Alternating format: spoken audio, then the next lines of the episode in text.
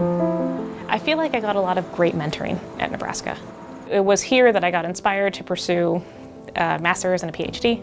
One of my research areas is in behavior-based code search. Using some code search technology that actually I developed here in Nebraska, we have applied it to an area of research called automated program repair, where we actually use the search to find patches to code that is broken without a developer ever touching the code. It just gets fixed.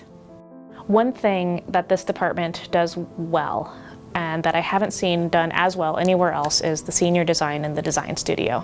I think it provides students at Nebraska with a critical competency that you won't find in students elsewhere. The entire Rakes experience, you build deep connections. I met my husband in the building. I met some of my best friends in the building.